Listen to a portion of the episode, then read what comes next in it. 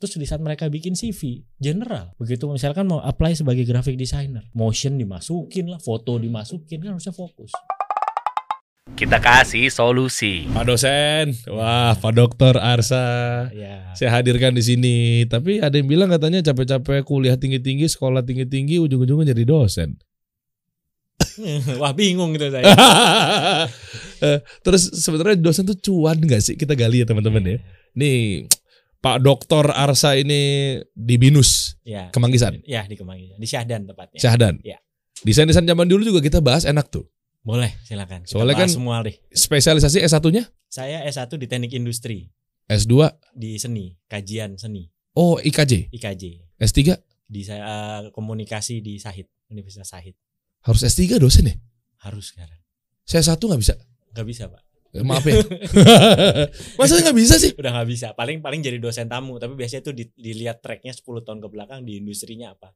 Oke. Jadi sekarang tuh eh, jadi dosen itu selain punya titel juga harus dicek pengalaman di industri.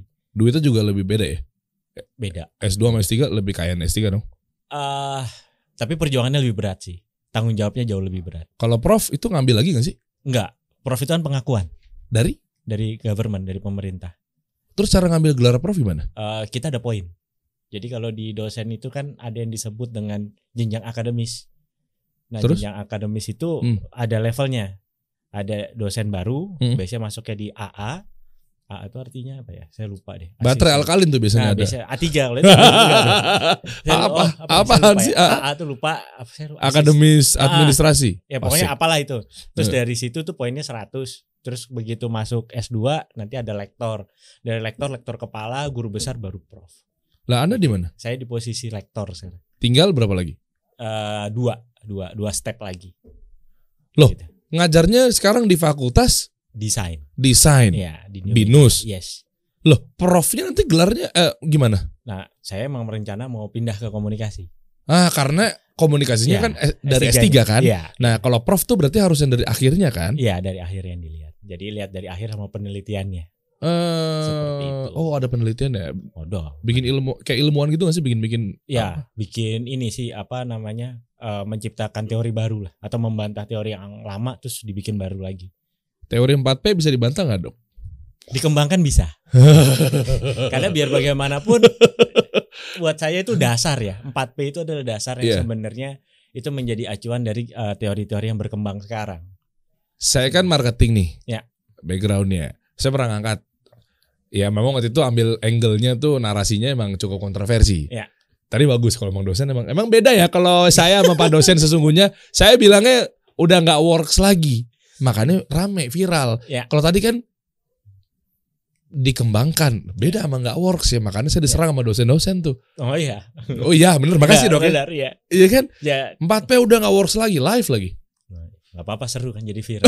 bukan mereka nyerangnya lu siapa ya. Wow. Terus aduh waktu itu ya ya mungkin saya juga klarifikasi ya mohon maaf waktu itu narasi saya kan memang lagi menggebu-gebu Eh, teman-teman eh, bagi Anda yang masih menggunakan ilmu 4P ya mungkin Anda bisa keluar dari ruangan ini karena itu sudah tidak works lagi. Mungkin bisa dicoba buat para dosen di sini. Mari kita duduk bersama untuk membahas ini. Uh parah waktu itu. Emang saya kan suka begitu. Meskipun juga kalau debat juga saya kalah gitu ya. Yang penting muncul aja dulu. Yang penting rame dulu. Sekarang kan seperti itu kan tujuannya. Iya betul. Cuma kan ini kan seru ya pembahasan nanti. Ini ya kita fokus di ranah desain deh. Ya. Meskipun kayaknya Anda juga tahu ya 4P. Tahu, tahu. Itu kan part of living sekarang. Kita kan hidup harus menjalanin itu semua. Kenapa itu harus dikembangin? Jadi apa? Menjadi jadi kayak yang tadinya 4P mungkin bisa dikembangkan digabungkan dengan 5WH1 Oh. terus dikembangkan lagi, dikembangkan lagi dimasukin ranah ilmu teori-teori baru lagi. Hmm. Tapi tetap semua semua teori itu harus ada dasarnya. Jadi kalau dibilang semua teori itu udah ketinggalan. Sekarang ketinggalan untuk tujuan apa? Dan kenapa? Kan jadi pertanyaan itu. Hmm, Oke, Seperti itu. kita bahas deh ya. Abisnya lagi desain-desain juga kan Siap, siap. kan udah nggak works lagi. Coba ilmu dosen dipakai ke desain. Zaman sekarang mah udah monokrom dok. udah fontnya Poppins dong. Terus jadi bahan bercandaan juga. Terus dosennya ngebales. Lu masih pakai Canva, Photoshop dong. Iya. Wah rame nih. Seru tuh kalau itu bahas itu tuh seru. Bahkan kita di ranah eh, pendidikan juga rame gitu. Canva. Ya, Canva dalam artian eh, pengoperasiannya, eksekusinya itu kadang kita juga sempat dibahas gitu. Sebenarnya works gak sih kalau kita mengajarkan Canva kepada mahasiswa? Itu kan jadi pertanyaan. Wah, jangan dijawab dulu. Ya, siap. Di akhir aja Ya. kita jawab ya dok ya. Ya, siap. Iya benar, apalagi nanti keukurnya bahwa kayak berarti jangan-jangan ilmu dosen udah nggak kepake lagi dengan adanya Canva. Hmm, Misal, Ya. atau mungkin dipenetrasikan gitu, digabungin aja, diintegrasikan bisa, bahwa bisa. dosen ngajarin pakai Canva. Justru itu kita bisa bahas lebih dalam lagi. Oke, kita mulai dari awal dong. Boleh silakan. Tahun berapa waktu itu ngampus? Saya suka dengan bukan suka, saya kecebur Hmm. di pendidikan sebenarnya. Ke- Kenapa mau jadi dosen sih? Itu pertanyaan Saya awal nggak- sih. Saya nggak pernah bermimpi jadi seorang edukator. Nah, jadi- terus sekarang? Ya dulu itu saya bahkan saya itu salah satu yang benci dengan sekolah. Hah? Saya itu zaman SD sekolah tuh kabur melulu. Suruh les tuh gak pernah masuk gitu. SMP, SMA, kebetulan SMA saya banyak di luar karena kebetulan eh, sempat jadi atlet juga. Hah? Atlet apa? Bowling zaman dulu junior.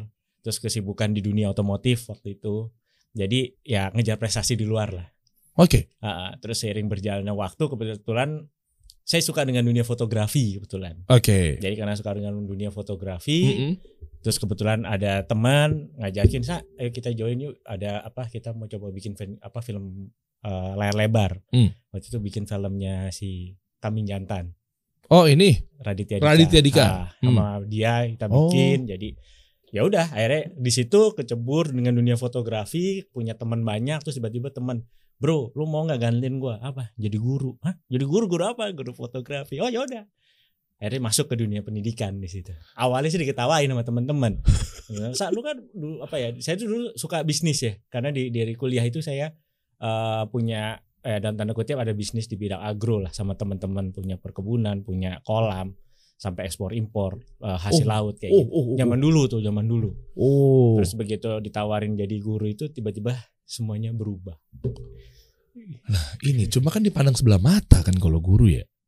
ya banyak orang memandang seperti itu Ya apa pun itu dari angle mana coba? Dari angle maaf, duit. Karena Ya. memang pada kenyataannya guru juga masih ada yang dibayar 300 ribu dok. banyak Oh iya Banyak. di daerah ya daerah ya. iya banyak Di kota dikit satu juta setengah. iya Ya agak ke tengah lagi. Iya mentok-mentok UMR. yes tapi kan kalau saya melihatnya di situ justru banyak ilmu-ilmu yang bisa dikembangkan pada saat itu Hmm. dan saya ingat banget waktu itu pada saat eh, saya jadi guru terus kemudian saya ngambil S2 dari S2 itu kebetulan ketemu sama keluarga terus keluarga tuh nanya tuh saya masih ingat sampai sekarang tuh keluarga tuh nanya lu kerja lu apa waktu itu waktu itu belum nikah sama istri Hmm. Iya kan? Waduh. saya bilang oh saya pengusaha punya gini gini terus ini keluarga cuma ngomong nggak nggak dia nggak ngomong dia tapi melengos nggak Oke. dianggap jadi begitu bilang saya guru. Wah, baru deh. Baru dianggap gitu maksud saya. Itu itu Ah, oh guru malah dianggap ya? ya terus be- begitu. Terus setelah kamu jadi guru mau jadi apa? Saya setelah ini setelah S2 saya mau jadi dosen. Dan ternyata jalur itu terbuka semua. Nah dari situ Oh.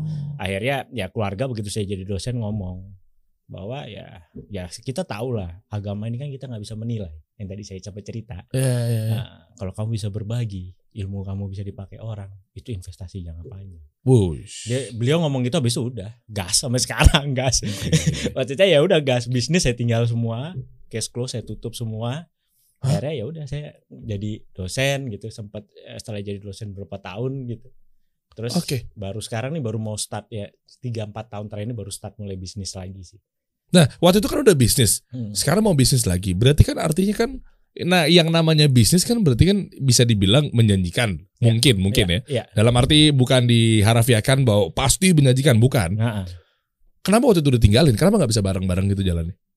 eh, pada saat itu saya berpikir sesuatu yang pasti.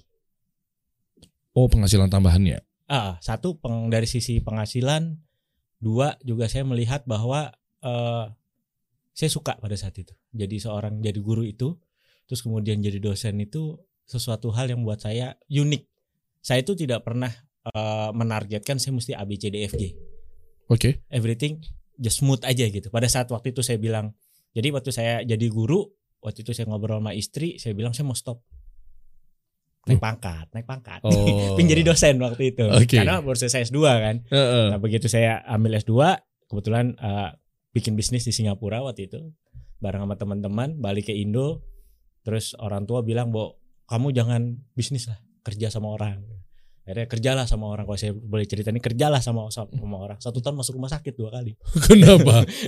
karena eh, saya biasa bisnis juga kerja di Singapura waktu itu begitu masuk ke sini tuh semuanya terlalu slow Ah. jadi sistem kerjanya tuh kalau di luar negeri kan oh cepat pace-nya. Ah, iya, jadi ya situ kerja 9 to 5 pulang mau party terserah. Oh. Tapi kalau di sini enggak. 9 to 5 tuh kadang kita magajibut kan, mengomong nggak ngapa-ngapain kayak gitu kan. Iya, iya, iya. Tunggu-tunggu order gitu. Eh. Nah, pada pada saat itu saya kerja di situ di satu perusahaan itu begitu saya betul saya di bagian markom, begitu markom udah nggak ada kerja saya pindah ke bagian ekspor impor. Oke. Uh, beresin ekspor impor, rapiin, terus pindah lagi divisi lain. Sampai akhirnya udah beres semua tuh ngomong sama uh, pimpinan saya, saya mau jadi dosen aja. Ya udah.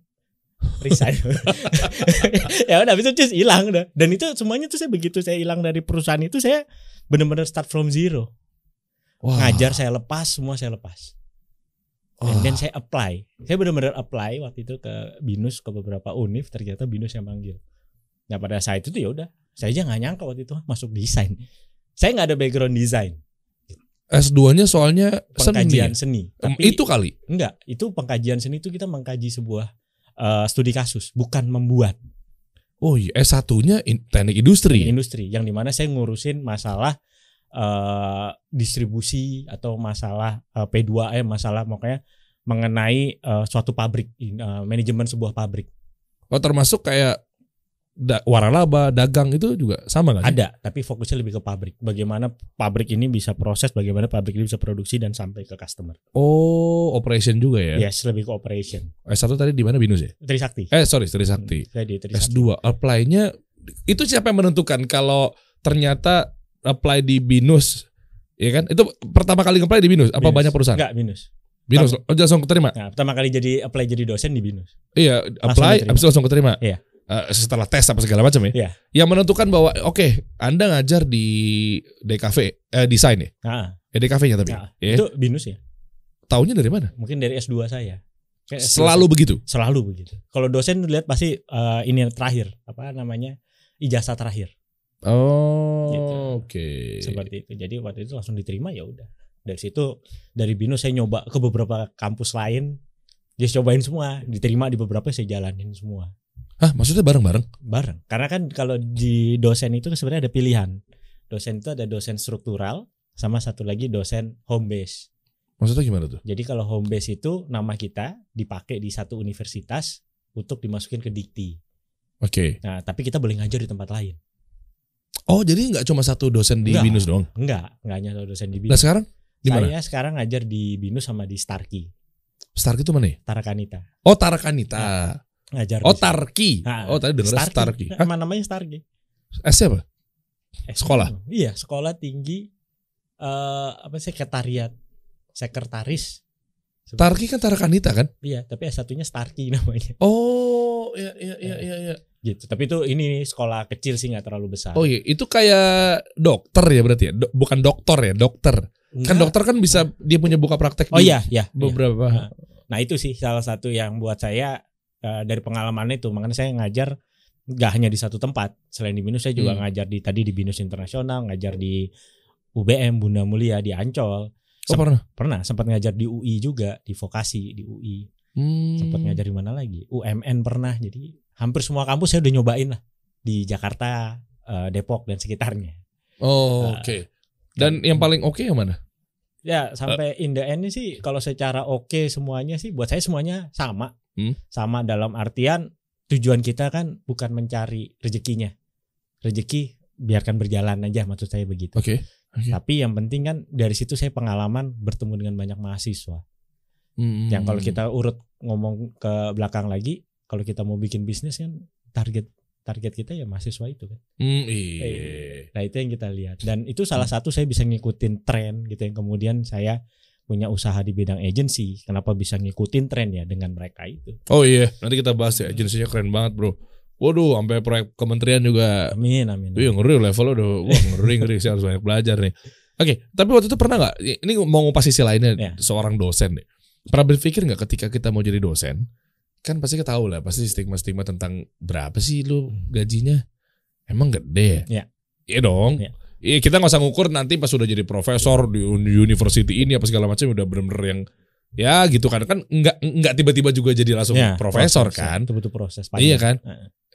tapi tahunya apa dulu dosen ingat dosen ingat gaji berapa dulu dulu Oh, saya nggak pernah melihat itu sih. serius sampai sekarang Eh, sekarang sudah mulai. Kalau dulu nggak. Karena sekarang kan ya udah ada anak mesti mikir gitu-gitu kan. Nah, kalau dulu sih saya nggak nggak berpikir sejauh itu karena buat saya pun eh, saya berpikir yang namanya rezeki kan sudah ada yang ngatur. betul Saya sih berpikir. Bahkan sampai sekarang kalau di saat saya lagi misal, waduh lagi butuh nih kurang gini-gini ya, Hmm. saya berbalik ke omongan saya awal bahwa rezeki pasti ada yang ngatur lah. Prinsipnya begitu. tapi sebenarnya gimana ya nggak tahu boleh share apa enggak Apa? Eh, ini jujur ya, ini jujur Nah. nggak usah sebutin angka deh tapi range Range gimana? itu kalau ngomong dari guru menuju dosen Hmm. lebih gede guru. lah Karena kok bisa waktu itu saya di sekolah internasional. Mereka Oh. paymentnya dolar waktu itu. dua digit nggak Nggak hitungannya per minggu per minggu satu digit satu digit. Ya lumayan lah. per bulannya dua digit Ya kurang lebih. kalau dosen dosen yang pas satu gelar gelar S2 Gelar S2 ini sebenarnya konfidensial nggak sih saya nggak tahu deh hmm, eh, buat saya sih udah banyak di internet tinggal buka itu gaji dosen. saya mau Sekarang- ngomong begitu cuma kan nggak enak kan kan bisa Sekarang ketahuan kan ah. cuma kan kalau langsung biar memotivasi teman-teman semua yang pengen jadi Semangat. dosen jadi lebih semangat ngomongnya depan langsung gitu Buat saya sih penghasilan dosen kalau sebagai ngajar doang sih tetap kurang. Nggak akan Ah, cukup. ah, ini perspektif siapa nih Eh, ya ini sesuai pengalaman saya. Eh, enggak, maksudnya perspektif orang yang tinggal di mana, perspektif Oh, orang yang Jakarta punya anak berapa. Nah, kalau di Jakarta buat sekarang eh ya kalau kita sudah berkeluarga sih dosen kalau sebagai dosen cuman ngajar di satu univ sih pasti kurang. Pasti kurang emang ya? Pasti kurang. Kan ada yang bilang katanya ada yang perspektifnya bilang dosen kaya. Ada yang Hmm. bilang dosen juga nggak kaya. Ya. Nah, ini ini nih, Anda yang Oke. gimana nih? Nih, kalau saya ngomong di tengah deh. Ya, oke. Kaya atau enggak itu kan relatif. Oke. Kita kan pola hidup kan kita nggak pernah tahu Iya, iya. kebutuhan kan. Heeh. Nah, tapi kita yang harus dipahamin itu pendapatan dosen sebagai ngajar untuk ngajar dari ngajar doang tuh kurang. Kecuali kalau kita jadi struktural. Maksudnya gimana? Struktural itu jadi kita bekerja sebagai dosen termasuk di dalam eh, satu universitas. Jadi kayak karyawan juga. Nah, Oh. kalau itu lain, itu gajinya mungkin standar lah. Lo karyawannya ngapain? Ya ngurusin admin lah, ngurusin dosen itu kan kalau jadi karyawan itu kan banyak urusannya, ngurusin apa jadwal kuliah lah, materi itu semua gitu. Karena kan dosen tadi saya bilang dosen itu ada dua, ada dosen struktural, ada dosen home base. Hmm, hmm, hmm. Yang notabene memang dia bisa di mana-mana, ngajar di mana-mana. Anda yang mana dong? Saya yang non struktural, jadi saya bisa ngajar di mana-mana. Hmm. Nah kalau itu dapetnya bisa gede. minimal tiga kampus kali ya? Iya, teman saya dia sampai empat kampus. kok. Enggak tipes tuh dok. Terakhir sih dia bilang tipes sih. Tapi dia dia beruntung pas kemarin, pas pandemi dia beruntung banyak kan. oh Iya, karena online. Oh, kayak kalau oke. sekarang sebentar lagi kayak mau tipes lagi kayaknya dia. dia. Gitu. Dan dan online sama offline lebih gede mana sih? Sama. Apanya ya pendapatannya? Iya, iya. Sama, Sama ya. sama. Bedanya sih kalau online kan kita nggak keluar dalam tanda kutip nggak ada biaya transport sama makan. Iya iya iya. Ya kan kalau online kan kita di rumah doang. Ibarat kata modal listrik sama internet. Internet juga kadang kan internet dari mana gitu kan. Iya iya Tapi iya, kan iya. kalau kayak offline kan kita mesti move satu kampus ke Oh, kampus. itu Nah, itu tuh. capek, capek. Iya kan? Dan apa sih monetize dosen sih? Ini saya mau gali sebelum ke teknis bahas eh, poster desain. Sekarang di era sekarang tuh desain yang paling oke kayak gimana gitu kan? Posternya kan banyak orang graphic designer nih, Iya. Tukang desain. Iya, Tuhan desain. Kalau buat saya monetize di dosen itu ya selain ngajar yang pasti ada penelitian. Itu yang paling gede sih. Oh penelitian berarti gimana tuh? Jadi kita tuh dosen tuh wajib tiap tahun harus ada penelitian. Untuk Ya untuk membuktikan keilmuan kita. terus diapain? Ya diajukan kalau kayak di dikti itu ada yang sampai berapa miliar gitu kalau kita dapat. Terus kalau kita bisa kerja sama join Oh. join uh, research with uh, universitas di luar. Enggak maksudnya hasil Jadi- penelitiannya diapain? Ya itu nanti hasilnya dihakikan. Oh. Kalau nggak dihaki dijadikan jurnal internasional. Oh ngerti, makanya kan ada istilah menurut penelitian Abraham Maslow. Yes, ya kayak gitu. Oh, menurut penelitian hmm, eh, Malcolm, eh Ya. macam-macam lah. Oh, dari situ kan jadi materi bahan. perkuliahan satu, tapi Hmm. once kita menemukan sebuah teori dan kemudian itu dihakikan, kalau teori itu dipergunakan sama orang, kita bisa minta dapat fee. kan. Oh, Oke. Dan Jadi- Anda udah mau bikin itu dong? Sedang progres semuanya. Apa? Boleh dibocorin nggak? Kalau yang sekarang sih saya lebih banyak mengkaji dari sisi UI UX. Wah, gitu. ini modern nih pembahasannya gue demen nih.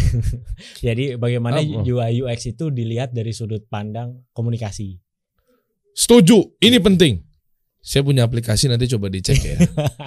ya kayak gitu. Kebetulan me- memang saya di bidang itu kan. iya iya iya. Jadi membahas komunikasi visualnya, bukan desainnya. Karena kalau desain balik lagi eh, di Indonesia ini kan dibilang nih desain visual ini kan lebih banyak ke orang yang tools yang mengerjakan. Hmm, hmm. Tapi kan faktor komunikasi ini yang nomor satu sebenarnya. Buat apa kita Betul. ngedesain kalau pesan atau informasi yang kita berikan tuh nggak nyampe Betul. gitu. Dan tahu dari mana ya template ketika punyanya Shopee kayaknya lebih enak nih atau punyanya Tokopedia lebih enak nih atau dan seterusnya gitu ya. Hmm. Gojek, Grab, ah macam-macam deh. Ya. Kita bedah maksudnya eh, ukurannya apa? Kalau saya sih terus terang mungkin jujur ya, saya juga bukan ilmuwan dan atau dosen ya jadinya ya udah pakai se user friendly mungkin. Ya. memang behaviornya sudah dinikmatin sama banyak-banyak pengguna atau Ya. konsumen. Ya. Contoh Oh ya berarti dua layer ini ini kita ngambil UI-nya ini UI-nya Shopee. Hmm. Oh ketika keranjang penempatannya kita pakai keranjangnya Tokopedia. Hmm. Oh, ketika UX-nya bahwa produk ini masuk dalam keranjang, kita pakainya Shopee atau Tokopedia yang tung mental Ya. masuk keranjang atau enggak cek, cuma pop up doang. Ya. Iya, kita sih sejauh ini sih ngeliat dari template atau mungkin yang sudah proven di mata konsumen kan, yang sudah terbukti. Ya. Nah, pertanyaannya dulunya Shopee dan Tokopedia dan teman-temannya ini ngambil dari mana? Dan kalau sekarang kita bikin baru lagi, apakah itu bisa merubah habit? Pindah dari zona nyaman atau zona anggaplah misalnya saya mau bikin satu aplikasi buat ngantem Gojek sama Grab. Ya. Kan ada Maxim kita namanya Maxom lah. Ya. Ya misalnya. Gimana caranya kita mengakuisisi mereka-mereka semua? Itu ilmu dari mana? Kalau ini cocok sama behavior konsumen. Ya. Itu sih waktu itu saya sempat riset waktu pas saya bikin bisnis di Singapura itu adalah paling gampang kita bikin semacam dummy apps. Oke. Dan ternyata itu dilakukan di semua eh, startup lah pada saat Oh, itu. Oke, dummy dulu ya berarti ya. Jadi kalau zaman dulu pas saya di Singapura kan kebetulan ketemu sama yang bikin Facebook, ketemu sama itu ya, Hmm. sama Twitter dan kawan-kawan itu, ya mereka cerita bikin aja dummy, lempar ke pasar. Oke, Terus terus riset paling mudah kan. Oh iya juga ya. Kalau sampai di copy banyak berarti sukses. Begitu di copy, kita bikin yang proven, langsung haki. Lah kalau dia oh kalau dia copy terus dia ngehakin. Kita harus lihat dulu seberapa jauh dia mampu untuk mengerjakan itu. Hmm. Karena kalau kita ngomong dunia digital itu kan dunia yang ibarat kata abstrak. Iya. Kita nggak punya standarisasi. Oh, Oke. Bahkan sampai sekarang aja saya masih pertanyaan tadi ditanya mengenai bagaimana sebuah template itu bisa diterima masyarakat atau enggak itu kan nggak ada standarisasi. Iya juga sih. Eh, Justru justru aplikasi-aplikasi pertama yang jadi inilah yang membuat standarisasi. Oh, dengan cara mereka ngelempar ya. Iya. Karena kita nggak akan tahu kalau kita nggak ngelempar dulu ya. Iya. Oh iya. Kan kuncinya dari bisnis kan itu kan. Kita lempar dulu kan, umpan dulu kan di sungai atau di laut lepas. iya, iya. mana yang didatengin nama hiu, mana yang didatengin ikan paus kan. Itu kan marketing, marketing. Oh, iya. Kalau kita nggak bisa ngelempar itu ya kita nggak jadi apa-apa. Kita cuma bisa ide. Iya. Kita bisa eksekusi. Yang jualan kita butuh jualan. Hah? Biar kita tahu jualan ya kita bikin aja beberapa aplikasi kemudian kita lempar. Tapi kan cost, Dok. Benar, itu cost. Tapi cost itu kan bisa dimasukin ke cost marketing. Promotion. Oh, oke. Kan sebuah bisnis itu yang besar itu adalah yang mempunyai cost promotion paling gede. Itu kan salah satu partnya. Mm, mm, Tapi mm. apakah kita di saat bikin dummy itu sudah 100% works kan enggak. Bisa aja masih eh, beta, alpha 1, alpha 2. Oh, ya, ya, Iya ya, dong. ya, iya kan cuma ya. buat mancing kan. Iya juga ya. Tapi kan kalau ntar jawaban dari fokus group discussion ketika kita riset, Nah, jawabannya ternyata memang dia nggak suka, nggak ke download gara-gara mungkin bukan UI UX atau respon time-nya lemot muter-muter. Nah, nah itu itu teknis. keukurnya dari mana? kalau itu teknis. Oh. Kalau download itu Oh. bukan urusannya front end. Kalau desainer itu kan cuma ngurusnya front end. Hanya fokus di UI UX tampilan kan, tampilan sama proses. Mm, mm, mm. Tapi kan back end kan yang yang masalah lemot gitu-gitu kan back end yang ngurusin. Oh, oh iya makanya Technical. kolaborasi kolaborasi sama situ ya, Yes. sama tim-timnya. Iya. Hmm, oke. Itu. Berarti angkanya berapa? Belum kejawab nih, Dok. Ya, belum belum jawab. Wah kalau ngomong angka ini sih kalau buat saya luas sih. Luas ya. Ah, Tapi eh tapi dua digit lah ya. dua digit. Amin amin. Dua digit depannya dua apa tiga apa empat? Berapa ya? Pakai kode aja. Biasanya nggak nggak besar lah. Emang iya. Yang penting bisa survive aja. Tapi gue denger dosen tuh apa ya? Ada yang bilang kaya banget loh. Itu yang mana ya? Ya mungkin ya itu yang tadi saya bilang. Main di eh, penelitian pemerintah. Nyampe 100 juta gak sih? Lebih. Lebih. Oh, tadi tadi tadi barusan baca di internet pendapatan apa terbesar tuh salah satunya dosen nomor 9. Eh profesor nomor 9. Wow, wow. Saya ingat salah satu profesor saya itu cerita sama saya kalau kamu nanti jadi profesor, kamu nggak usah apa ngapa-ngapain. Penelitian nanti bareng sama mahasiswa dan kawan-kawan. 40 udah di tangan kok tiap bulan. itu, itu Oh, beliau yang iya? ngomong gitu. Oh, iya. Oke juga ya Prof. Iya, makanya udah lanjut. Sayang, hajar terus apa ya? Penelitian udah banyak, hajar. Oh ya udah. Apalagi ngapa-ngapain deh. Ya. Ya kan ibaratnya gitu. Karena kan sebenarnya kerjaan dosen itu kan yang paling sulit ada penelitian. Karena penelitian itu kan harus ada tiap semester. Kan Eh, pakai satu tahun, Iya, setiap iya tahun. paham, paham. Tapi kenapa nggak pakai yang penelitian yang sebelum-sebelumnya? Kan harus up to date, harus berkembang terus. Oh, Kita kan nggak iya. bisa pakai yang kemarin. Biasanya saya kalau yang kemarin udah case case close. Tahun ini bikin baru lagi dan tuh tiap tahun harus dilakukan. Gitu. Oh, iya, ketika ada penelitian James Mary Drew, marketing 3.0, Iya. itu dia hadir tuh. Sebelumnya marketing 2.0, Yes. sebelum lagi 1.0 yang namanya marketing mix 4P, Iya. dia berubah lagi, Iya. naik 2, 3.0, 4.0. Iya. Itu udah para pakar-pakar semua tuh yang gue baca tuh. Iya. Dok, uh, ngeri-ngeri juga tuh yang padahal dulunya mungkin eh, Tukang gimana? bolos, tukang bolos. Tukang Curang dia ya. Kok tiba-tiba sekarang dia punya penelitian, Iya. nggak ada yang tahu emang ya. Kita nggak pernah tahu. Eh, Saya aja dulu uh, tidak berpikir bahwa oh ternyata rezeki dari dosen itu tidak bukan hanya itu. Ternyata banyak, banyak banget dan itu semua hasil penelitian itu bisa mendapatkan rezeki yang lumayan. Gitu. Kayak kayak saya nulis terus tiba-tiba diterima di luar negeri gitu ya. Eh, jurnal saya itu nanti ada aja rezeki dikirim. Terus saya nge-review jurnal. Ya walaupun mungkin bangsa satu 5 dolar per bulan. Kan lumayan dari satu jurnal gitu. Oh. Kayak gitu. Ya, Hal-hal kayak gitulah perintilan-perintilan. Oh iya. Gitu. Eh, Dan jadi- menarik ya ngomongin penelitian. Mau nanya lagi nih dok. Ya. Ini penting nih pertanyaan ini yang dari SD saya belum pernah menemukan jawabannya dok. Tadi kan kita ngomongin profesor kan. Ya. Kenapa sih profesor palanya selalu botak? Oh kayak salah makan. ini beneran, ini beneran, beneran. Apa ya? Kenapa sih kayak identiknya kalau di kartun, Ah, identiknya kalau apa pun itulah dan memang kenyataannya sininya putih. standarisasi itu. Oh ada oh ada ISO ya. Ya kalau saya melihatnya itu standarisasi image kan. Oh gitu. Image yang dibentuk seperti itu. Jadi kalau nggak botak di Dianggap belum profesor kan? Jadi kan sini belakang itu kayak Ya. Zidane dan Zidane. Iya. ya. Jangan Zidane. Contekan kali di sini. iya kenapa sih? Kau karena mikir ya? Iya. Nggak tapi bener-bener ini serius. Artinya karena pemikir. Iya. Ya mungkin karena banyak mikir gitu ya. Tapi sekarang udah berubah stigma itu kok. Ada beberapa dosen-dosen yang lebih muda, yang rambutnya masih hitam-hitam gitu, mereka juga oke gitu, Rambutnya apa? masih hitam. Oh. Gitu. Belum di bleaching. Oh ini bleaching Iya, ya? Bleaching. Bleachingnya ya satu-satu Nah, gitu kan biar percaya aja gitu gue tadi ketipu lagi pas awal-awal. Ternyata asli dan emang semua dosen uh, uban deh ya mikir deh. ya, ya mikir Oh, sudah, eh, lompat nih. Iya. Sudah bisa dong. Udah jadi tinggal titel tinggal titel tinggal titel. Tuh. cocok cocok Hah? tinggal tinggal belakangnya nanti dibotakin tuh, lihat tuh. Tuh, ya tuh, tuh. Ya. Bisa gak sih? Beli gelar aja gak bisa? oh nggak bisa pak Hah? Ntar pembuktiannya gimana pak Pakai punya anda. nggak bisa Pak. plagiat nanti pak Oh iya iya. Nggak bisa. ya. nggak bisa Di Shopee juga nggak deh. nggak ada Gelar profesor susah juga. karena susah nanti pembuktiannya karena once Oh. kita naik di step yang lebih tinggi kan kita harus dibuktikan dibuktikan terhadap para profesor itu kan karya kita itu dipertanggungjawabkan Hmm. nggak mungkin lah kita misalkan punya sebuah karya penelitian kemudian dipakai mahasiswa kita dan salah Hmm, oke. dosanya gimana itu kan Oh, iya, bener. yang Masya Allah.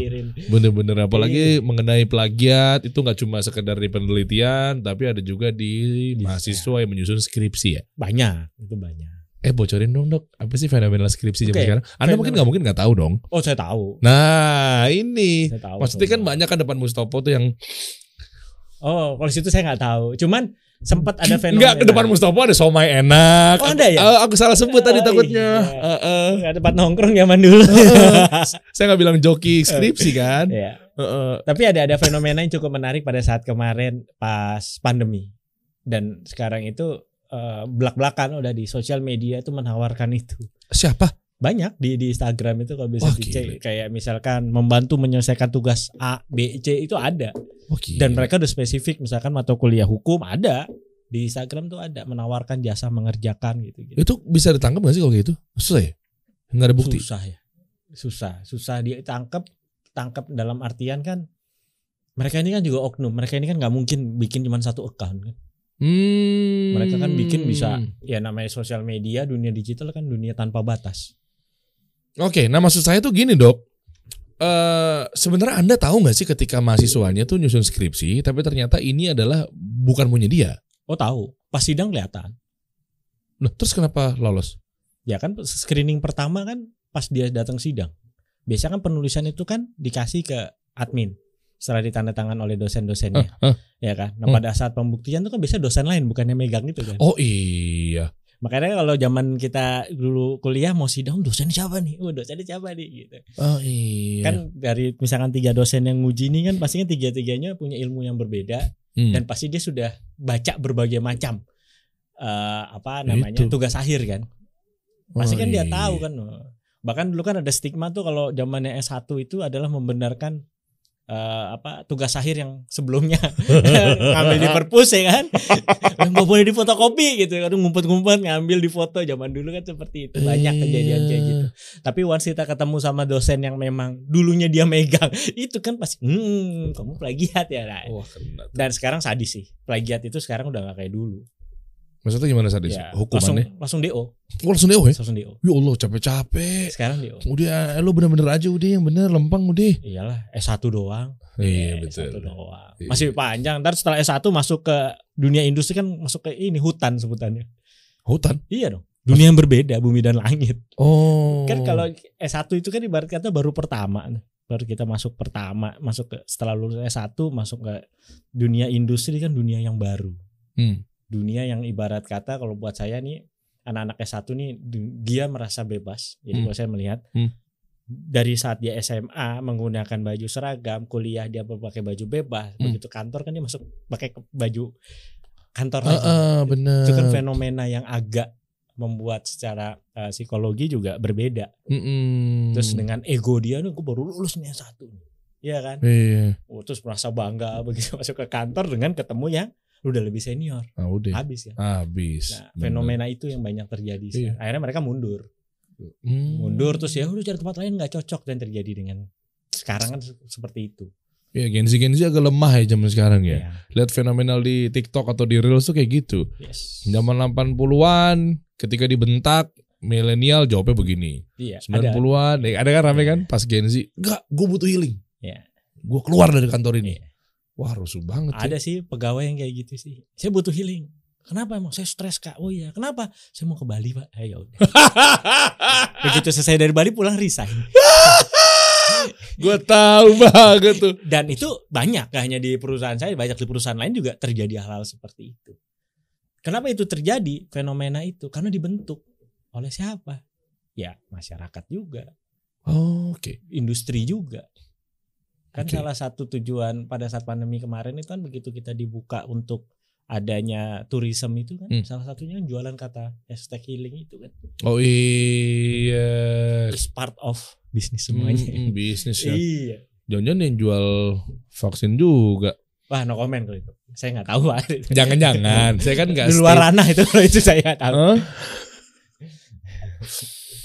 Gitu. Heeh. Nggak tahu kalau itu. Oh nggak tahu ya. Ah. Tahu. Tapi pernah cek Bill Gates pertama kali posting ada hashtag healingnya. Mungkin mungkin. Eh, pada saat itu enggak sih ya saya ngomong enggak itu kayaknya bahas yang lain loh. Oh iya iya. Bahasa lain fokus fokus ya. bukan kasus ini bukan kasih solusi tapi itu tuh hal, Eh, sama kayak UFO itu ada atau enggak seorang lebihan Oh panjang ya, panjang ya, panjang banget ya. Eh, jadi gini, eh, Pak Dokter, eh, terkait dari fenomenal seperti ini, ada juga yang bilang, ya kita balik lagi ke dosen lah ya, dosen, pengajar dan seterusnya. Eh, ini sampai se ekstrim berpikir bahwa kita ngomong masalah sekolah atau pengajaran, Hmm. oke? Mm, Emang ada yang ngomong juga ngapain anak kita disekolahin, learning aja. Hmm. apa ya, manual bukan manual apa eh, belajar sendiri. Ya. Ada tahu yang kayak gitu-gitu ya. Jadi kan soalnya kena hasut bahwa sekolah ini pembentukan pernah Ya, tahu ya? ya. Sekolah ini Banyak dulu, tuh, ya, banyak. Tahu ya kayak gitu ya. Tahu, tahu. Dulunya itu berarti sekolah ini kita nih sekarang wah sekolah berarti kita disamakan semua persepsinya. Ya. Dikurung Ya. yang mungkin fenomenal dari tahun 30-an apa segala Ya. macam makanya Ya. kita harus wajib sekolah dan seterusnya. Ya. Nah, kalau tiba-tiba mindsetnya berpikir seperti itu orang tua, iya belajarnya sih ya learning aja. Lo belajar sini sama orang tua yang ngajarin atau mungkin nggak tahu lagi mana sistemnya mungkin online Ya. atau mungkin di rumah aja homeschooling dan seterusnya. Ya. Sempi dong kampus. Enggak sih. Setiap itu ada pasarnya sendiri-sendiri sih. Oke. Karena buat saya, saya punya teman yang anaknya tuh dia nggak mau sekolahin. Nah ini kan, mbak ini kayak ini ini rame loh kayak Iya. Eh, Dia- konspirasi-konspirasi Yes, beginilah. uh, dia dia itu kebetulan lulusan Amerika. Terus dia merasa bahwa uh, sistem di Indonesia itu nggak baik. Wow. Dia dia selalu bilang seperti itu. Tapi kalau buat saya ya apa pun intinya, lu kan tinggal di Indonesia. Oh, As simple as that gitu. Tapi Oh. dia tetap kekeh seperti ya terserah lah itu urusan personal pribadi saya nggak ngerti. Tapi uh, ada juga teman yang dia sekolahin anaknya. Tapi kalau anaknya mau pergi ya pergi aja. Ada yang kayak gitu. Jadi di sekolahin di sekolah swasta, tuh kemudian, wah aku hari ini mau main, ya udah main. Hah? Jadi tidak tidak menjadi sebuah kewajiban anak ini harus sekolah. Ada yang kayak gitu. Wah aku bosan sekolah, ya udah nggak usah sekolah. Eh? Ada, ada. Saya punya teman beberapa yang kayak gitu. Oh. Tapi ya in the end-nya juga eh, beberapa teman itu akhirnya aware gitu. Aware bahwa tujuan sekolah ini kan bukan hanya mindset, Tapi tapi justru sekarang sekolah ini kan terutama yang generasi yang kecil-kecil ya. Itu kan apalagi di Jakarta. Justru sekolah ini kan menjadi kayak semacam rumah kedua. hmm, Tujuannya kan itu kan. hmm, hmm. Lu Daripada di rumah lo rese, ngeberantakin rumah, lu salahin. Oke. Sekarang mindset itu ada. Oke. Gitu. Ya kan salah satunya hal-hal seperti itu yang saya bilang. Pasar tuh ada, semua Hmm. pasar tuh ada. Iya, iya. Tinggal kita mau masuk ke mana, gitu kan. Tapi kan balik lagi, kalau kita ngomong mengenai generasi sekarang, ya kan, startnya itu kan dibikin bukan dari orang lain, tapi dari culture keluarga dulu, behavior keluarga dulu. Hmm. Kalau memang keluarganya memang eh, kepengen dia sukses dalam artian mau sekolah mau apa ya pasti harus support kan. Hmm. Tapi kalau memang keluarganya yang dalam tanda kutip ah, kakek gua kaya banget jadi ya dia lulus langsung kaya lah gitu kasarnya tuh. nah itu kan banyak di Indonesia hal, Tahu, seperti itu gitu kan. tahu tahu. Ya jadi ya tapi ya problemnya kalau buat saya adalah justru kenapa yang diekspos justru orang-orang yang seperti itu. Ah, media lagi dong berarti Yes. ujung-ujungnya. Sebenarnya kan harusnya kan justru kasihlah kesempatan ya maksud saya kalau memang ada peluang itu adalah justru orang-orang yang memang pingin sekolah ini yang disupport. Hmm, Kalau yang biasanya kan orang-orang yang kayak gitu tuh yang ngerasa oh nggak usah gitu-gitu bisa emang ya tahu tahu. keluarganya emang Tinggal nulis sendiri kan rekening tinggal Oh, giniin, juga. giniin pohon kan Iya. jatuh. Tapi kan orang-orang yang membutuhkan jauh lebih Iya. banyak gitu. Oh berarti saya lihat nih dok nih ada dua nih berarti pisau bermata dua nih. Yang pertama memang ya dia kaya, ya, dia berani ngomong seperti itu, Ya. ya kan bokapnya kaya. Eh cek coba cek deh backgroundnya deh. yes. Biasanya begitu tuh. Iya. Jadi oh, sekolah sekolah aku males. Ya udah. Ya. Mungkin udah disiapin satu entity atau IP perusahaan dan Ya. seterusnya gitu kan. Sama yang kedua si paling open minded sih. Ya. Heeh. Jadi Nah, kan- paling open minded agak susah. Karena dia pikirannya kan ya itu idealismenya tuh masih tinggi. Jadi kayak eh, ya gue open minded. Kenapa emang ya kalau anak gue? Yang Iya. penting kan anak gue ntar di, di rumah kan gue kasih ini, gue kasih itu. Nggak apa-apa. Dia nggak sekolah juga nggak apa-apa. Berarti kan balik lagi kan orang tuanya siapa? iya, itu bener. juga itu juga gue kasih ini gue kasih itu gak mungkin. Dia gak sekolah tapi gak dikasih apa-apa kan gak mungkin. Oh iya. Bener kan? Ya gak Bener, mungkin lah. Kalau dia dia berani ngomong gitu otomatis ya supportnya gede kencang. Hmm. Tapi kalau orang-orang kalau yang nggak punya kan ya emang emang nggak punya. Justru sebenarnya kan harus ditingkatin itu kan. Pantes anda jadi dosen. ya. Bantahannya luar biasa ya. Pemikir. Eh, saya manggilnya prof aja kali udah Oh, pantes. belum belum nyampe. Udah pantas kali ya. Secepatnya lah. secepatnya. Amin amin. ya. amin amin aja. Iya iya iya. Atau mungkin kebanggaan dia lagi begini orang tua tadi ya mungkin kebanggaan dia di sosial media. Gue sih begini-begini. Itu Enggak tahu jahat lah. sih emang. Ya ada kan? Sosial media tuh jahat. Saya tuh eh ya lumayan. Dulu tuh saya aktif di sosial media. Terus Tapi dua, ta- dua tiga tahun ini saya udah nggak aktif. kenapa? eh itu candu. Oh iya sih. Dan sosial media itu yang dimainin nomor satu adalah emosi, Hmm. kedua adalah nafsu. Iya kan? Oh dia nyikat endorfin dan dopamin tuh. Yes, itu kan dikasih penelitian. like. Iya. UI-nya ada U. Oh, ih gue baru nggak loh. Iya. bener, Kenapa pintar. TikTok bisa naik? Kan karena orang kan Hmm. Ya kan? Kenapa dulu game Flappy Bird bisa meledak? Hmm, hmm. Padahal kan mainannya ya ampun, nyaman dulu kita main Mario Bros itu wah, si Flappy Bird tek tok tek tok kayak gitu. Eh. Sebenarnya logikanya adalah di saat kita itu sebagai research buat sosial media untuk bikin ternyata orang tuh suka Hmm. lagi semakin banyak lagi itu yang jadi duit kan dan jadi kepuasan diri sendiri Oh iya. Apalagi kalau kita ngelihat beberapa kawan mungkin udah centang biru wih itu rasanya udah kayak Wah. raja itu apa ya udah wah makanya buat saya saya tuh udah 2 3 tahun terakhir ini udah nggak terlalu aktif di sosial media gitu. Oh bener, Anda sefaham ini karena penelitian Anda UI UX. yes Ingat ya dok, waktu zaman Friendster, yes kenapa dia tumbang, Live Connector dan seterusnya. Dia nggak paham tuh tim risetnya untuk nampilin UI yang benar secara menyikat hormon dopamin kan. belum ada pada saat itu. Iya, jadi ketika dikasih like, Ya. seneng mereka. Iya. Dikasih komen banyak yang lebih komen. lagi lebih lagi, Iya. di save, di share, lebih pamer lagi nih. Iya. Sharean gue nih, oh viral. iya Konten gue di share sama orang-orang banyak. dikritik lebih banyak lagi Oh, itu part of psikologis dari UI UX yang dibentuk Hmm. untuk menciptakan pasar. Trennya berkembang seperti itu. Makanya kalau kalau zaman dulu kalau kita punya restoran, kita bikin restoran tuh jangka waktunya enam bulan kita harus ganti tema. Hmm, Sekarang udah enggak. Sebulan kalau bisa bikin tema baru. Ya. Gila. Dan sosial media udah bukan sebulan hitungannya. oh cepet ya. Cepat. Nah, itu yang harus sebenarnya antisipasi sih sebenarnya. Iya juga ya. Apalagi sebentar lagi kan. 2024. Oh, iya. itu bakal rame nih. Wah, Ini bakal rame nih. akun-akun berita, Ya. akun-akun game Ya. jadi tiba-tiba tim sukses. itu rame itu. Nah, kayak gitu-gitu. Wow, wow, wow, wow, wow, wow, wow. Ya juga ya. Jadi gue kepikir tadi dok, ya kasih fitur-fitur tertentu tuh dari materi kajian UI itu pentingnya di situ. Banget. So apalagi dikasih engagement Yes. ketika banyak posting dibantu boost, Iya. terus eh, centang biru. Kenapa harus ada centang biru ya orang? Iya. Tu- Tujuan akhirnya apa? Pengakuan. Iya, makanya dia aktif dia komen-komen di postingan orang biar kelihatan paling atas bahwa dia centang Yes. biru, Dan itu kan diakuin. pride. Hmm. Gengsi. Ada hubungan sama desain juga nggak ketika emosional dan Oh, seterusnya? ada, ada. Nah, ini pas nih kita bahas nih. Ada banget. Iya kan? Nah. Sekarang tuh desain sekarang sama zaman dulu tuh berbedanya apa sih, Dok? Coba Oke, kita bahas. kalau kita ngomong desain zaman dulu tuh tidak Hmm. bermain emosi. Oh, wow. Contohnya? Karena- contohnya kayak iklan kayak produk-produk yang eh, banyak di pasaran zaman dulu tuh yang ditonjolin janji.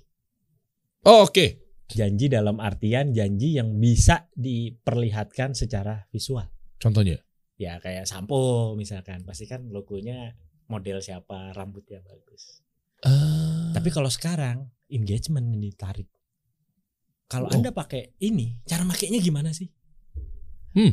Orang kita, ya nggak nyuruh kita ya, eh, generasi sekarang tuh suka dengan hal tuh, oh caranya begitu ya. Oh bisa begitu ya. Anak-anak sekarang ya, generasi sekarang tuh Oh. suka dengan hal ini kayak gitu. Oke, coba gue tebak nih, eh, Dok ya. Eh, menarik nih, ini Dok Arsya nih. Gini, zaman dulu logonya, janjinya, oke, mo- modelnya. Zaman sekarang engagement. Apakah ini sama seperti yang ingin saya katakan ini, Dok, terkait dalam hal kalau zaman dulu janjinya oke sampo rambutnya bisa begini dan seterusnya. Kalau sekarang ini pengalaman gue pakai iPhone selama tujuh hari. Yang pertama gue pakai buat gini, yang kedua gini, oh ternyata bak- baterai health-nya begini berkurang apa segala macam. Engage ya sama produk ya. Iya. Tujuannya kan itu. Jadi Hmm. secara tidak langsung kita itu sekarang itu secara tidak langsung produk itu harus dibikin niche market. Market yang memang kecil tapi pasti. Oh, fokus jadinya. Iya. Yang tadi kan kita sempat bahas tuh. Eh. Kalau zaman eh, sebelum pandemi itu kita merasa generalisasi. Semua orang tuh pengen bisa semuanya. Ah, ah. Tools semua harus bisa. Iya. Tapi setelah mulai pandemi sekarang sudah fokus. Jadi oh, oke, contohnya. contoh-contohnya kayak kita saya ngeliat riset di luar negeri itu kayak di Amerika itu sempat ada riset yang yang membandingkan antara general sama uh, fokus. Ternyata uh, perusahaan-perusahaan besar tar larinya ke fokus. Karena buat mereka apa yang dikuasain sama general itu biasanya tidak dapat dibuktikan secara saintifik. Oke, kita langsung beda kasus deh. Oke, Fokus yang dimaksud itu adalah fokus yang dimaksud apa? Adalah di saat kita mengerjakan sebuah uh, project atau sebuah kerjaan yang tadi saya sempat cerita harus ada yang disebut dengan storytelling. Hmm. Kalau kita ngomong generalisasi, saya bisa bikin kayak gitu. Jadi jadi, cepet cepet. Lu bisa cerita nggak? Gimana cara bikinnya kenapa lu Hmm. begitu tapi kalau kita ngomong fokus kan secara langsung dia ada teori-teori yang dia pahamin ada teori-teori menjadi standar secara tidak langsung Iya iya iya iya. kayak iya. misalkan mendesain sebuah logo dia tahu oh logo kayak gini nih artinya apa tapi kalau general kan enggak tarik aja ambil plak plak plak plak plak jadi gitu Oh tapi iya. kalau kita udah ngomong fokus ya udah Berarti bedanya graphic designer sama yang sekarang apa tuh? Ya, kalau graphic designer kalau kita ngomong standar S1 Huh. ya, untuk sampai ke bisa menceritakan itu nggak semua. Oh berarti dia hanya tukang desain dong? Ya kurang lebih seperti itu. Oh ya? Yang penting dia bisa menggunakan toolsnya dan bisa menyelesaikan itu. Tapi kan tetap harus ada komunikasinya kan? Karena Nah. DKV kan? Nah, problemnya adalah itu. Ternyata saya sempat baca ternyata DKV itu kan awalnya desain grafis, ilmu desain grafis. Hmm. Yang kemudian menjadi DKV. Hmm. Tujuannya adalah harus bisa menceritakan. Mm-mm. ya kan tapi ya harus dipahamin juga yang harus dikuatin adalah tidak hanya dari ilmu desainnya tapi harus dari ilmu komunikasinya Oh iya, cuma sekedar poster doang ya? iya itu kan gampang apalagi sekarang template tinggal download Se- se- segampang itu zaman sekarang Oke. makanya kalau ada yang bilang ide itu mahal Eh, hmm, buat saya sih lebih mahal eksekusi ya buat Ah. apa punya ide tapi nggak bisa eksekusi Ah, itu kan iya, selalu iya. selalu yang dibahas sama startup startup luar negeri kan gitu lu punya ide boleh mahal tapi ide lu kalau nggak dibikin ya nggak ada harganya Oh iya. iya. Tapi kalau lo gak punya ide, lo temen punya ide, lo bikin lo kaya. Ya, temen lo punya ide enggak. Dia ribut kasih duit selesai. Ya. Wah gila. Sesimpel itu kan Iya sekarang. iya iya iya iya. iya. Ya, kalau kalau lihat kayak di ya ya Facebook juga awalnya kan gitu kan. Idenya kan si Mark. Tapi Hmm. kalau Mark tidak mengeksekusi itu, nggak ada Facebook. Nggak bisa. ya. Iya, didukung sama tim research kan. Ya, tapi how to eksekusinya itu loh yang berat. Nah itu, itu yang harus sekarang tuh digembleng Hmm. gitu. Tapi kebanyakan pengalaman saya itu biasanya S1 itu pengalaman buat gembleng tuh masih kecil. kenapa? Eh, karena mereka masih pemalu dalam tanda kutip pemalu dalam artian merasa belum merasa kurang kompeten Hmm. gitu. Tapi ada juga mahasiswa yang terlalu overconfident juga banyak. Banyak. Eh, ya kayak gitu-gitu sebenarnya eh, kalau buat saya yaitu pengalaman yang mereka selalu itu kan proses. Hmm. Makanya saya selalu bilang ke mahasiswa saya, eh, saya itu punya hobi yang saya lakukan adalah ngirim CV Hah? ke perusahaan-perusahaan. Sampai sekarang pun saya suka ngirim Ngirim CV untuk biar dipanggil ke sana. Iya, iya. Untuk buat tahu aja. Enggak enggak bentar. Ngirim CV-nya maksudnya apa mengelamar kerja? Iya, kepingin misalnya saya bekerja di perusahaan mana, ya saya kirim CV ke mereka. Sampai sekarang? Iya, kalau lagi kosong gitu saya ngirim gitu. Emang beneran ngelamar? Iya, iya, Ngantor? iya. Nyok, pokoknya apply aja ke perusahaan-perusahaan ke univ mana, gitu. sampai ke Amerika, ke Singapura, Kuala Lumpur, semua seluruh dunia. Nah, terus kalau emang keterima? Gue terima, ya itu nanti dibicarakan. Tapi setidaknya dari situ saya bisa mengukur kemampuan saya dihargain sejauh mana oleh mereka. Oh, kebayang. Selama ini kan yang tadi saya bilang, once kita lulus dari S1, kan mau S1 lah ya. Kita lulus S1, kita tuh general.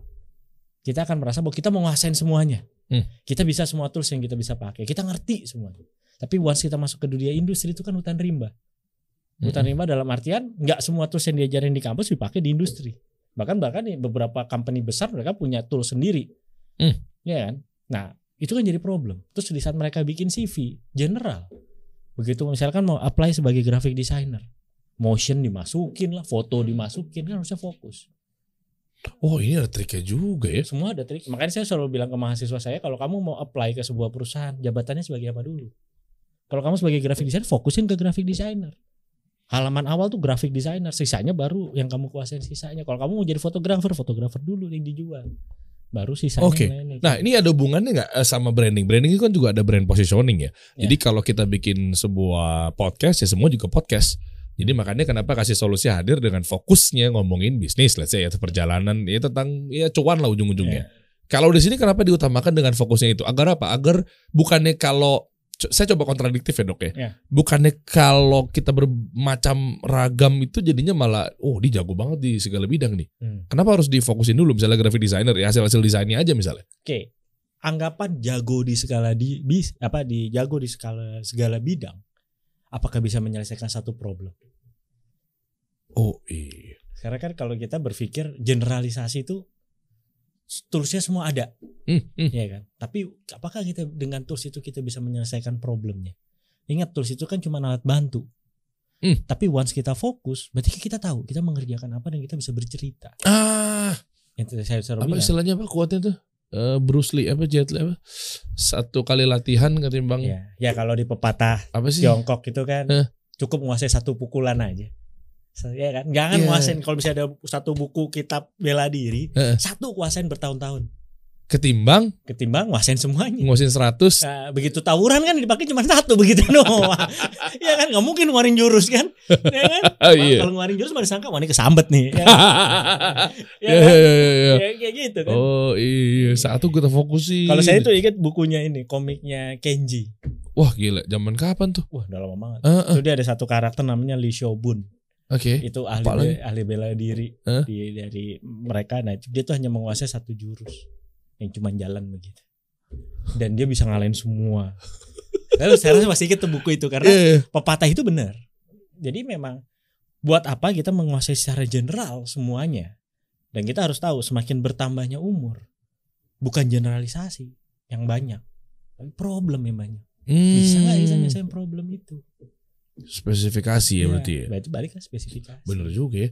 Ketika nguasain di desain fokus di situ nggak perlu pakai ada apa. Biasanya yang ditambah-tambahin kalau CV itu eh, motionnya. Ya, atau atau logo misalkan nguasain kayak misalkan satu apps gitu, Hmm. terus ada 90 persen. Kan banyak tuh kayak gitu kan yang apply. Terus saya suka bilang sama mahasiswa, kamu ngomong 90 persen itu dari siapa? Wah. Loh, bener dong. Sekarang kalau dia apply ke saya tuh saya liatin, wah, nguasain Photoshop misalkan, Illustrator gitu, 80%. Itu di siapa? Kamu ngomong itu berdasarkan apa? Berdasarkan pengalaman saya dong. Dia selalu ngomong gitu Ah, sama mahasiswa. Emang kamu siapa? Oh. Sesimpel itu dong. Iya. Pembuktiannya apa? Iya juga subjektif banget ya. Iya, nggak bisa Nulis gitu. Photoshop nilainya sekian. Ini sih Menurut siapa? siapa? ya kamu tuh siapa? Baru lulus S1 udah bisa ngomong kayak begitu, simpel kan. Ya terus apa dong? Kalau nggak pakai itu ntar nggak ada yang tahu Iya. perusahaan. Cukup dikasih lihat menguasai ini. Oke. Nah, buktinya apa? Di portofolio. Oh. Nah, tapi portofolio itu bukan cuma satu gambar tuh tulisannya mengerjakan dengan menggunakan ini enggak. Bercerita dari portofolio itu. Oke. Itu yang sekarang saya berusaha untuk ngajarin ke mahasiswa itu. Jadi di saat kalian melakukan apa me- mencari kerja, kamu harus bercerita. Kamu tuh siapa? Kamu menguasain apa? Itu cerita, bukan saya menguasain ini 80% ini siapa kamu? Hmm. Kenapa saya bisa ngomong gitu? Saya dulu waktu pas saya di Singapura ketemu sama orang Facebook. kita saya cerita tuh ngomong, "Wah, kita punya gini-gini, kita pernah bikin gitu." Dan who you are? Simple. Wah. Terus dia diem. "Ih, siapa gitu ya? Terus sama tim. Kebetulan kan dulu saya pernah menang itu startup competition. Eh, Oke. Nah, Oh. Jadi kita mewakilkan Indonesia berangkat untuk bikin bisnis di Singapura. Keren. Bisnis modelnya apa? Saya waktu itu bikin aplikasi edukasi Hmm. yang menggunakan kartu. Jadi ada tablet gitu. Hmm. Kalau kita tap pakai kartu cuaca terus jadi hujan, jadi gitu-gitu deh. Pada saat itu, cuman terakhir kan saya eh, exit lah pada saat itu karena saya lebih milih ngajar waktu itu ya, balik ke Indonesia untuk ngajar. Exit berapa tuh dapat equity saham lepas berapa? Wah nggak bisa cerita saya pak, Iya. lumayan lah. Lumayan kan Nah, pasti kan tapi sekarang sudah pivot sih, udah berubah. delusi sampai 0% nah, habis tuh exit ya. Exit saya exit, exit. Habis perusahaannya udah close, sekarang udah close. Sekarang perusahaannya jadi tempat di beberapa mall lah. Hmm. gitu. Tapi bukan mall di Jakarta di. Ada Iya. sih Jakarta ada satu di Depok ada satu. Sisanya ada Oke. di Kalimantan ada di gitu-gitu. Nah terus gimana yang waktu di Singapura tadi misalnya Ya itu. startup competition? Ya, kita ketemu sama orang-orang bule lah di sana. Oh. Terus kita presentasi ya di saat kita menggebu-gebu tuh ada aja mentor yang ngomong kayak gitu deh. Who you are? You're from Indonesia, so what? Kita sih, wah, udah gitu. Kita yang pakai rapi tuh mereka cuma pakai celana pendek sendal jepit gitu orang-orang bulean gitu. You are so what gitu. Terus kita yang bengong gitu "Ih, kita siapa ya? Kita ngomong saya gini-gini. Ya terus siapa? Dan saya merubah mental itu ke anak-anak. Mereka Oh. butuh itu.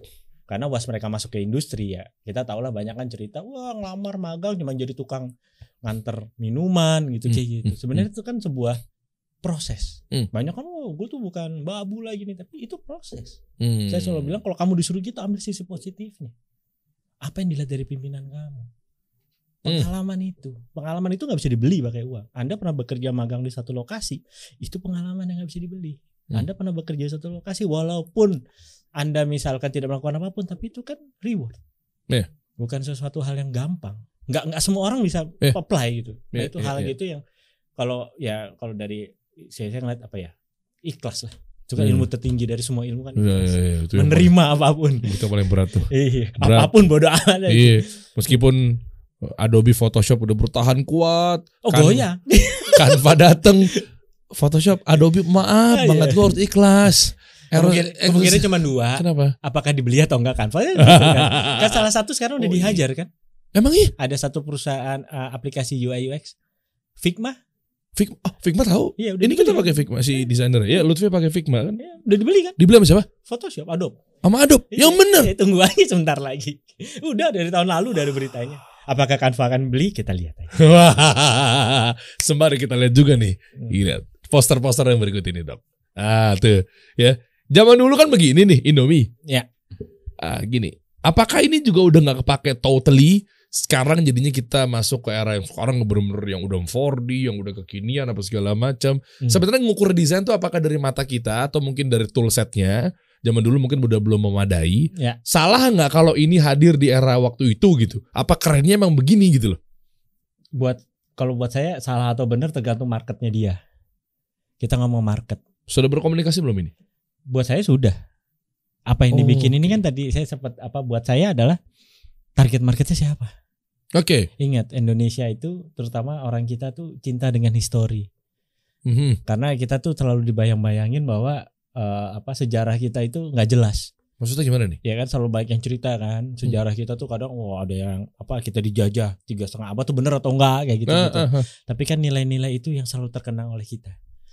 Ah, Nah, nilai itu yang yang dipakai pada saat pembuatan desain ini. Kalau ini keluar lagi, saya yakin yang beli pasti banyak. Dan itu sempat terbukti kok waktu itu kalau nggak salah produk yang sama bikin klasik model klasik kayak gini. tuh. Oke. Dua tiga tahun yang lalu saya lupa Nah. sempat. ini menarik nih dari sudut pandang dokter calon profesor nih. Amin amin. Iya benar-benar maksudnya kok sekarang nilai historikal yang dimaksud tuh gimana? Kenapa itu bisa jadi naik? Kenapa itu bisa jadi menjadi powerful ketika desain kita yang memang menyerupai kayak zaman-zaman dulu apa segala macam? Bukan itu jadi era kayak kekinian-kekinian aja. Oh, ini nyambung juga nggak sih ketika ngeliat satu orang misalnya pakai celana sekarang trennya Cut Bray. cut bray, baju dimasukin, Ya. 80s banget dan seterusnya gitu kan. Kerah yang zaman sekarang tuh Oh di satu yang itu. yang eh, bu- bukan bukan kerah yang kerah Dibuka safari. satu. Bukan bukan kerah safari yang turun kerah kerah rebahan. Bu- Coba coba kerah. Itu kan baju safari maksudnya. Kerah. Iya. Kerah rebah gitu. Coba deh. Itu tuh era-era sekarang nyampe nggak tuh, Dok? Maksudnya itu juga lagi naik kan? Waktu itu sempat naik banget ya. Ya. Coba kerah rebah. Terus terus terus. Ini kan baju zaman dulu bukan sih? Em, no, no, no, no, Oh no. kalau kalau ini saya tahu bukan bukan kasusnya. bukan bukan. Ya, yang yang yang laki yang laki yang laki. Hah, laki. Itu yang baju laki, pria-pria. Coba. Nah ini loh. Oh iya ya. Ini kan sempat naik nih. Apa sih Dan? Tahu kan? Ini kan baju safarinya Ken- kenapa eh, coba eh, naik? kantor camat. Iya kenapa? Nggak tahu. Karena sekarang PNS rata-rata baju begitu. Coba perhatiin. Ah, Iya.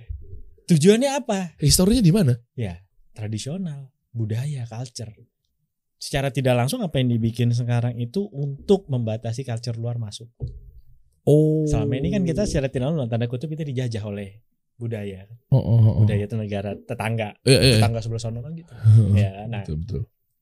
sekarang banyak hal-hal yang cukup unik adalah yang selalu jadi bahas bahan pembicaraan kalau saya neliti juga itu adalah terutama neliti mengenai customer behavior itu Hmm.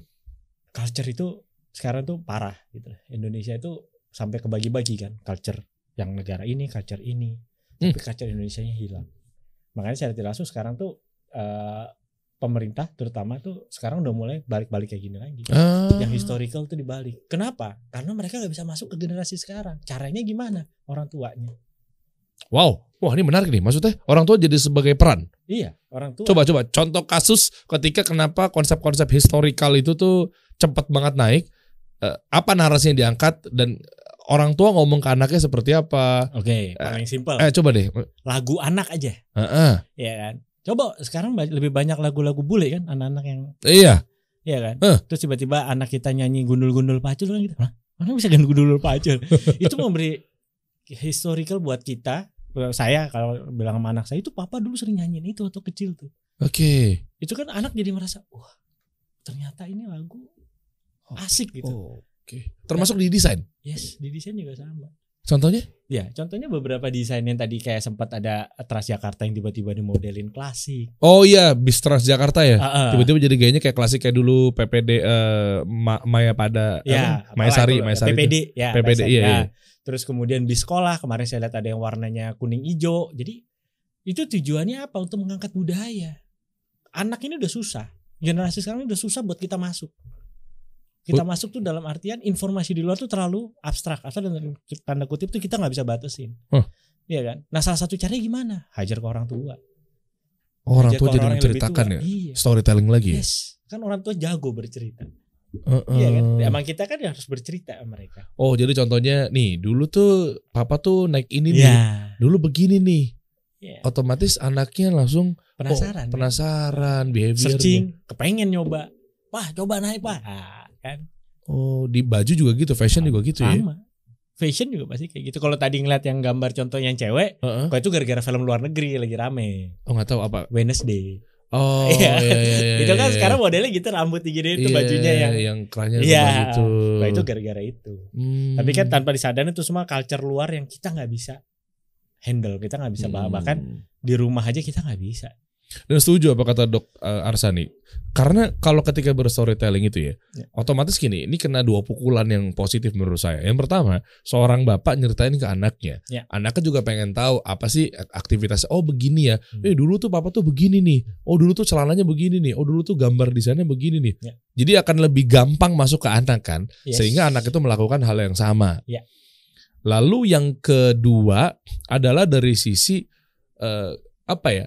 Zaman dulu sama zaman sekarang kan gap generation nih. Ya. Ya dok ya. Jadi artinya zaman dulu ketika melakukan seperti itu pola desain, fashionnya dan seterusnya, kan anaknya nggak ada tuh. Iya.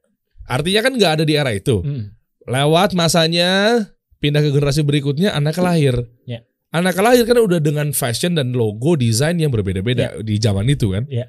Otomatis menganggap di yang pola zaman dulu itu sesuatu yang baru kan. Yes. Karena di zamannya dia itu nggak ada ada. itu, Iya. Dan teman-temannya nggak ada nggak yang ada. yang merasakan itu juga. Eh, eh, nah makanya diangkat lagi, tren lagi berputar lagi gara-gara ini menganggap suatu yang baru Yes. di mata mereka. Value-nya di situ. Hmm, Oke. Gitu. Ya kalau gitu nggak usah perlu inovasi dong. Kan ujung-ujungnya kan generation bertambah berganti.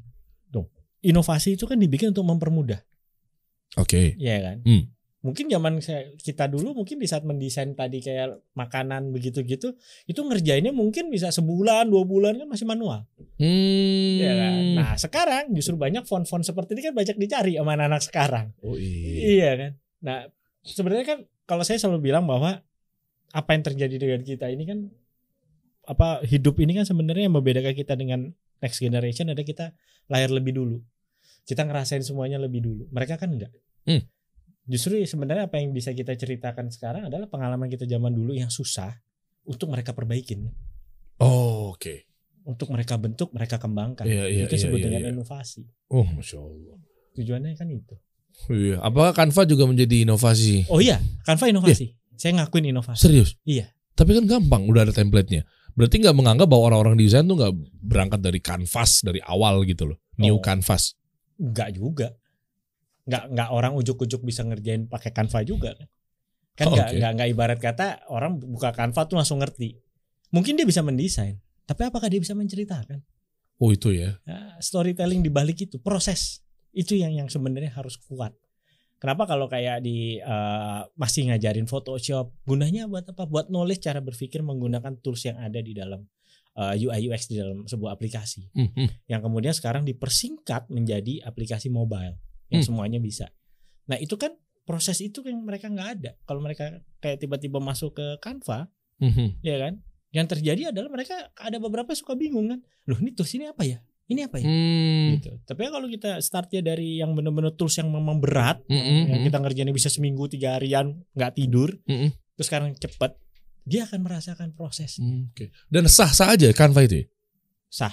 Kalau Sah. buat saya, selama itu dipergunakan memang buat sesuatu hal yang sifatnya urgent dan cepat.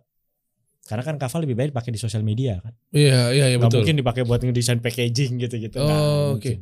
Dan dan itu kan nggak ada nirmananya nggak kepake dong zaman-zaman kuliah di desain komunikasi visual kan ada dasar-dasar atau pondasi di desain kan? Dipakai dong. Warna, layout, Kan, oh iya. kan kita ngomong template itu kan nggak semua orang suka. ah, Pengal- pengalaman saya banyak zaman sekarang itu kita based on template ya begitu dapat template kayaknya bisa diedit ya dirubah dikit deh gitu sesimpel itu kan iya, betul. sebenarnya kan yang membedakan Canva dengan aplikasi lain itu kan dia mobile kita bisa ngerjain di handphone yang cepat sesimpel itu aja Dan nggak semua juga bisa ngedesain dari Iya. template itu sendiri ya. Iya. dan pasti kan namanya kita desainer kita juga nggak mau dong pakai template yang pasaran dan tanda kutip Iya, iya, iya. Iya kan? Heeh. Tapi kalau misalkan Oh, iya. memang kita ngejar tayang, kayak di beberapa instansi mereka ngejar tayang, mereka hajar Canva. Sah ya secara Sah ada nggak yang di Canva tapi eh, dari rumus di ilmu-ilmu desain yang ternyata nggak ada di sini yang mungkin ya pasti namanya aplikasi pasti ada pain-nya. Ya. Ada ada weakness-nya kelemahannya Ya. lah. Ada nggak kira-kira? Ya, apa ah, sebutlah Canva gitu. Ya, Yang ini nggak nggak nggak dasar anak desain banget nih. Misal ada part yang mananya? nggak kelihatan. Oh nggak kelihatan nih. Oh Loh, desain Kalau begitu. ya? kita, kalau kita ngomong buat digital, nggak kelihatan. Wow. Apa yang bisa membedakan Canva dengan Photoshop? Atau dengan yang sekarang anak-anak di Amerika tuh lagi tren affinity designer, Ah, ah, ah. ya kan? Hmm. Apa yang membedakan itu semua? Kalau udah jadi tayang di Instagram, tayang di sosmed, saya mau tanya, emang kelihatan hasilnya? Dibikin di Canva ada tulisannya gede, ada watermark, Nggak, ada kan? Nggak ada nggak ada. Ada. ada. Emang klien tahu kalau misalkan kita bikin pakai Canva dikasih nih buat sosmed nih. Eh. Mereka juga nggak tahu. Berarti sah dong seorang doktor atau profesor di sebuah kampus ngajarin anak mahasiswanya pakai Canva. Saya beberapa kali ya ngajarin Canva. Nggak dibilang cemen dong takutnya. Enggak lah. Emang itu kepake kok. Oh iya? Tapi ya kan katanya dosen pakai Canva. tapi kan biar bagaimanapun adalah pertanggungjawabannya. Di saat dia ngerjain Canva, alasan dia pakai Canva, kenapa desainnya seperti itu harus bisa menjelaskan. Hmm. Jadi bukan ujuk-ujuk based on template, based on template enggak. Mereka harus bisa menjelaskan. Oh ya mahalnya di situ. ya. Iya. Kalau mereka misalkan desainnya pakai Canva gitu misalkan udah jadi terus dia bisa menjelaskan secara detail dan itu ada buktinya. Itu benar. Berarti memang proses logiknya kan jalan. Hmm, ada nggak yang begitu desain pakai Canva tapi lebih bagus daripada Photoshop? Enggak sih. Enggak ya. Selama di web enggak. Karena kan resolusinya kecil. Tapi kalau dicetak selesai. Tetap nggak ada yang bisa ngalahin itu. Kita ngomong cetak ya, beda Iya, iya, dicetak iya. sama di Oke lah, nyawa deh, nyawa deh dari Nah. penglihatan, outputnya, visualnya. visualnya. Bisa nggak Canva tuh ngalahin Photoshop? Bisa kalau digital. Serius? Karena kan saya bilang kita nggak tahu Oh, desainnya iya. pakai apa. Percuma juga ya dikasih alat perang yang canggih, tapi kalau lu nggak bisa gunain Iya. Photoshop, Itu kan tools doang. laptop seharga 50 juta, Iya. tapi lu cuma pakai buat Microsoft Word gitu loh. Iya. Handphone harganya Wah, nyinyir tuh, nyinyir tuh.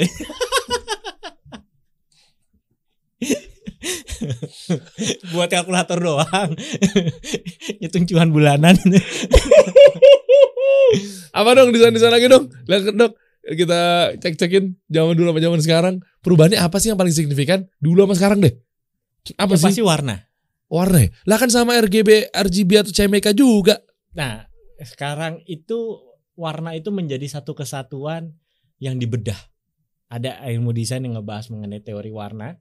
Itu sampai detail kayak warna merah. Kenapa warnanya kayak mie goreng tuh warnanya kayak begitu? Itu sampai ada spesifik, ada penelitian. Apa tuh merah keping-pingan gitu? Karena kan kalau kita ngomong nyetak begini, ditaruh di eh, apa namanya digital, itu Hmm. pasti beda warnanya. Oh iya benar, biru kita beda ya. Nah, iya. Kenapa ya? Nah, Karena itu. Ka- karena kan RGB beda. sama CMYK itu. Iya, beda. RGB kan memang buat di digital. Si WMK kan buat dicetak. Loh, terus ke- saya kok nggak pernah bisa sih mirip kayak gini warnanya birunya di pas gitu dicetak banner kita. Nah, itu mesti diikutin tuh. Berapa derajat eh berapa persennya ininya, warna-warnanya itu. Oh Kan- sebenarnya bisa. Bisa, harusnya bisa. Oh berarti kesimpulannya kesimpulannya grafik designer saya males. Oh vendor, Oh, vendor. vendor, vendor salah. Atau baik lagi kertasnya beda biasanya tiap kertas beda-beda tuh. Langsung langsung langsung langsung langsung defensif. Vendor, vendor, vendor. Oke. Oh ini ininya cetaknya salah. Iya. Vendornya. Oh. Karena oke. biasanya vendor itu kalau nyetak biasanya sehari harus satu. Di, misalkan dia Hmm. nyetak di satu eh, perusahaan gitu, Hmm, hmm, hmm. hari itu harus selesai. Kalau Hmm, nambah oke. pasti berubah warnanya. Karena printer itu juga Ah. beda, ada ada tekniknya juga tuh. Dan desain-desain zaman sekarang juga menurut Dok Arsa gimana nih? Eh? Zaman startup Gojek, Grab. Oh, itu kalau buat saya sih nah, yang cukup berbeda zaman dulu sama sekarang Hmm. adalah semua desain yang sudah menghasilkan uh, value Hmm. sekarang itu udah di hak cipta kan. Zaman dulu kan enggak. Oh. Itu yang sangat berbeda Itu ya. karena mereka sudah dapat knowledge itu dari kuliah. Wah, masya Allah. Sebenarnya panjang banget harusnya kita bahas nih sama dok Arsa. Ada yang mau tambahin nggak dok nih? Ini lengkap banget loh Pak Apa nih? Dokter. Apa pun itu buat seputar desain buat anak-anak sekarang deh. Ya, Eh, tips and triknya misalnya. tips and triknya adalah harus tahu persona. Iya. Nah, maksudnya gimana Teori lagi tuh persona. Ya. Per- persona tuh tahu. Banyak dari tadi teori-teorinya ini harus dihakiin dok. Ah, udah ada, ada. Oh udah ada. Saya udah cuma ada. melanjutkan Oh iya iya iya. buat iya. next generation. Iya, apa tuh persona? Persona itu adalah kita mengenal secara intens ini kita target market. Jadi kalau buat saya saya selalu bilang ke mahasiswa saya selalu ingat bahwa di saat kita mendevelop sesuatu atau kita membuat sesuatu yang sifatnya untuk eh, mendapatkan rezeki tambahan adalah yang pertama adalah kita harus tes ke orang yang tahu dan suka dengan Iya, produk kita. betul. Yang kedua adalah orang yang tahu tapi nggak suka dengan produk Hmm. kita. Yang ketiga adalah orang yang nggak suka dengan produk kita tapi tahu. Yang keempat adalah orang yang sama sekali nggak tahu sama sekali. Kalau kita bisa menangkap ini perwakilan empat ini udah dapat. Oh gila risetnya Tuh itu yang paling penting. tajam dan padat juga, begel juga tapi kita ya. Makanan sehari-hari pak itu pak. Baca kerjaannya. Ya, kalau mau tahu lebih lanjut ya deh. Sisi lain dari Dr. Arsa nih, dosen Binus ya. Starkey, Starkey. wah luar biasa boleh. Coba kita lihat dong. Nah ini ITMT, ITMT Studio. Wah ngeri. Tuh sekarang-sekarang tuh begini. Dulu emang di mahasiswa diajarin begini gak sih? Sepolos-polos ini, tuton-tuton gini dua warna dua warna. Ya hijau putih, biru putih, ungu putih itu. Ya. Ya, biru hijau, biru merah. Dulu emang begini ya? ngajarin di kampus eh, waktu pelajar enggak kan? Enggak. Berarti ngikutin sekarang penyesuaikan juga bisa ya? Harus menyesuaikan. Namanya apa sih? Kayak cuma dua warna dua warna gini? Ya intinya kan sekarang yang disebut dengan negative space itu. Sebenarnya yang pertama kali ngetrenin negative space itu adalah Apple dengan website dia yang Oh. cuman Eh, Apple atau Iya. kayak handphonenya dia Apple kan cuman gitu nah. Itu Iya. yang sekarang akhirnya merubah oh itu ya. Ini ranah. biru putih Ya, gitu kan? iya. Polos-polos Kan begini. negative space-nya banyak. Nah, sekarang itu. Oh, negatif space, Iya. oh space-nya. Jadi nggak terlalu ribet. Jadi POI point of view-nya itu langsung. oh, jadi orang nggak bias ya fokusnya ke situ. Yes. Zaman dulu udah ada Nggak. ilmu. Dulu enggak. Di kampus nggak ada. Belum, belum belum sampai sedetail itu. Itu kan berubah semenjak Apple, Apple Oh, berarti desainnya. bener dong dong waktu obrolan kita pertama udah nggak kepake lagi dong teori di kampus. Ingat, teori itu kepake atau enggak tergantung kita mau mengembangkannya sejauh mana. Oh. Kalau kita langsung bilang bahwa ini nggak kepake, dasarnya apa ya? Bisa nggak kepake? Oke. Iya kan? Oke. Ih, Apple pada saat bikin itu eh, udah dari Oh, iya, sebelumnya. bener ya. Gitu. Dia melewati fase yang pertama juga ya. Ah, bener juga nih. Nih, itmtstudio.com. Teman-teman langsung klik aja coba lihat website dong. Kalau misalnya teman-teman buat perusahaan yang nggak mau repot udah deh serahin nama ahlinya aja udah udah udah level-level ngeri, Bro. Ya. Ini ada agensi nih tuh, multimedia atau digital agency kali ya. Iya. Bisa udah tepat ya. Iya. Oh iya simpel-simpel begini nih. Gue demen banget nih yang desain begini, Dok. Ya. Ini masih apa? Kita mau websitenya masih banyak yang mesti dikembangin Oh iya. karena kita lagi pengen update. Oke. uh, uh, Sosial medianya coba cek. Pernah ngerjain project apa aja, Dok tadi? Ah, sosial ini. media ya. Ini salah satu sebelum pandemi Oke. ya kita dapat project dari kementerian bikin film animasi Wow. dan ini filmnya membahas mengenai bahaya sampah plastik dan kebetulan di uh, support sama government ya sama kementerian Oh. juga Oke. riset-riset dipakai dan kebetulan ini salah satu uh, saya jadikan sebuah penelitian Oh ya. buat disertasi saya Ush. gitu. Jadi membahas uh, komunikasi visual dalam uh, film ini. Oke. Terus apa lagi tuh? Terus mungkin Banyak bawah ada berapa project yang udah dijalanin? Wah, Lumayan, uh, kehitung ya? Banyak lumayan. Iya. Ya, banyak sih. Uh. Games juga kita ada tapi belum dimasukin di sini. Memang kita banyak uh, lebih ke Wah, government ini- sih. Ini gue demen banget desain-desain begini. Mm, uh, uh, uh, apa ya? uh, baru apa ya? Eh, ngikutin Up to date lah. up to date lah. Nggak tapi beneran deh. Ada maaf ya. eh, ada salah satu dosen juga pernah komen ketika saya ngundang graphic designer ke sini. Mm. Nggak usah saya sebutin lah graphic designer siapa takut obvious banget kan. Komen tuh. Ternyata pas gue nanya, bro ini dosen lo. Soalnya komennya, wah ini mahasiswa saya nih. Ya pokoknya ada lah sebuah dosen mau kelaminnya cowok apa cewek pakai adalah pas saya cek kok desainnya begitu dok Ya, Eh, eh, iya nggak ada yang sempurna memang nggak semua dosen juga up to date. Sesimpel itu aja Oh, saya sih. padahal itu desain yang jadul sih tapi mungkin jadul eh, keren di masanya kali ya Uh, jadul di sini targetnya dapat gak? Kan sekarang jadi pertanyaan itu dia Oh, mau, mau aduh. di ibarat kata gini, mau desain sejadul apa pun kalau Iya emang sih. bisa viral hasilin cuan. Iya itu. itu lain cerita kan. Orang Iya mau sih. ngomong sejelek apa pun, yang penting gue cuan, sesimpel itu kan. Iya juga sih. Iya. Kalau udah cuan nih gue Kalau mau iya, gitu. desain sebagus apa pun kalau gak ada yang suka, Wah. apa gitu kan. Ya ya ya ya, ya. tajam mantep nih. Iya juga. ya. Mau bilangnya keren idealis gue pokoknya pokoknya mau anak sekarang banget ya. Gue anak kopi banget, gue anak senja banget. Siapa Anda? Kok bisa ngaku gitu kan? Apakah sudah pernah menciptakan sebuah karya tuh diterbitkan di jurnal atau pernah pameran lain cerita? Dan laku nggak? Eh, iya, sekarang kan yang penting itu. Ya, ya, Kalau ya, cuman bisa desain semua orang bisa kok. Apalagi pakai Canva, bener gak? ya. Iya kan? Sekarang kan gitu. Thank you Ya, Pak, sama-sama. Pak dosen, Ya. Pak Prof. Belum. Sun, sun. Sun lah secepatnya. Iya. Beli aja gelar dong. Iya, nggak mau. Kita kasih solusi.